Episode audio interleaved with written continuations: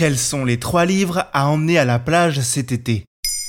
Merci d'avoir posé la question. Journée à 100 à l'heure, soirée streaming, réseaux sociaux sous la couette. Si vous aussi vous profitez de la période estivale pour enfin lire les livres que vous n'avez pas eu le temps de découvrir pendant l'année, cet épisode est fait pour vous. Et si en revanche vous avez déjà l'habitude de bouquiner régulièrement, cet épisode est aussi fait pour vous. Voici une sélection de trois romans à consommer sans modération sur la plage selon vos préférences de genre. Je lis quoi si j'aime les romans d'amour? Si vous aimez les romans d'amour et les romans de SF, il est possible d'allier les deux. C'est ce que fait Lila Mars dans sa série en deux tomes I'm Not Your Soulmate, The Perfect Match et The Perfect Love. Dans cette dystopie, aux États-Unis du 22e siècle, la science détermine les couples autorisés à se former dans la société. Elliot est ainsi compatible à 98,8% avec Isaac et devra donc se marier et emménager dans les prochaines semaines avec lui. Sauf que c'est Dashton, le grand frère d'Isaac, dont elle est amoureuse depuis toujours. La question qui se pose alors, faut-il respecter la loi ou écouter son cœur?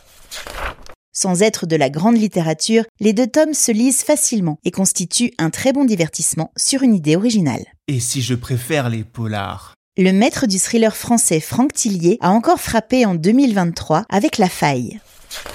On y retrouve le couple de flics cabossés déjà rencontrés dans de précédents romans, le commandant Charcot et la lieutenant Lucienne Bell. Après une interpellation qui tourne au fiasco, un officier est admis à l'hôpital en urgence absolue. Charcot, reconnu responsable, se lance dans des investigations en dehors de tout cadre légal qui nous mènent entre les murs d'une abbaye ancestrale aux couloirs austères d'un hôpital psychiatrique.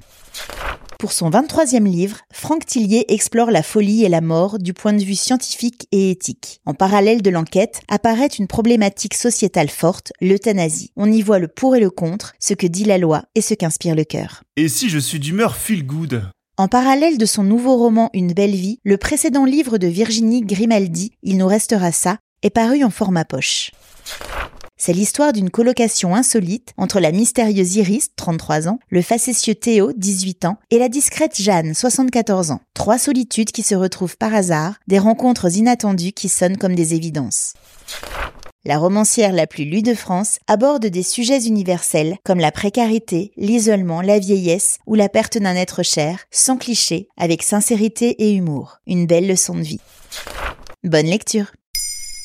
Maintenant, vous savez, un épisode écrit et réalisé par Béatrice Jumel. Ce podcast est disponible sur toutes les plateformes audio. Et si cet épisode vous a plu, n'hésitez pas à laisser des commentaires ou des étoiles sur vos applis de podcast préférés.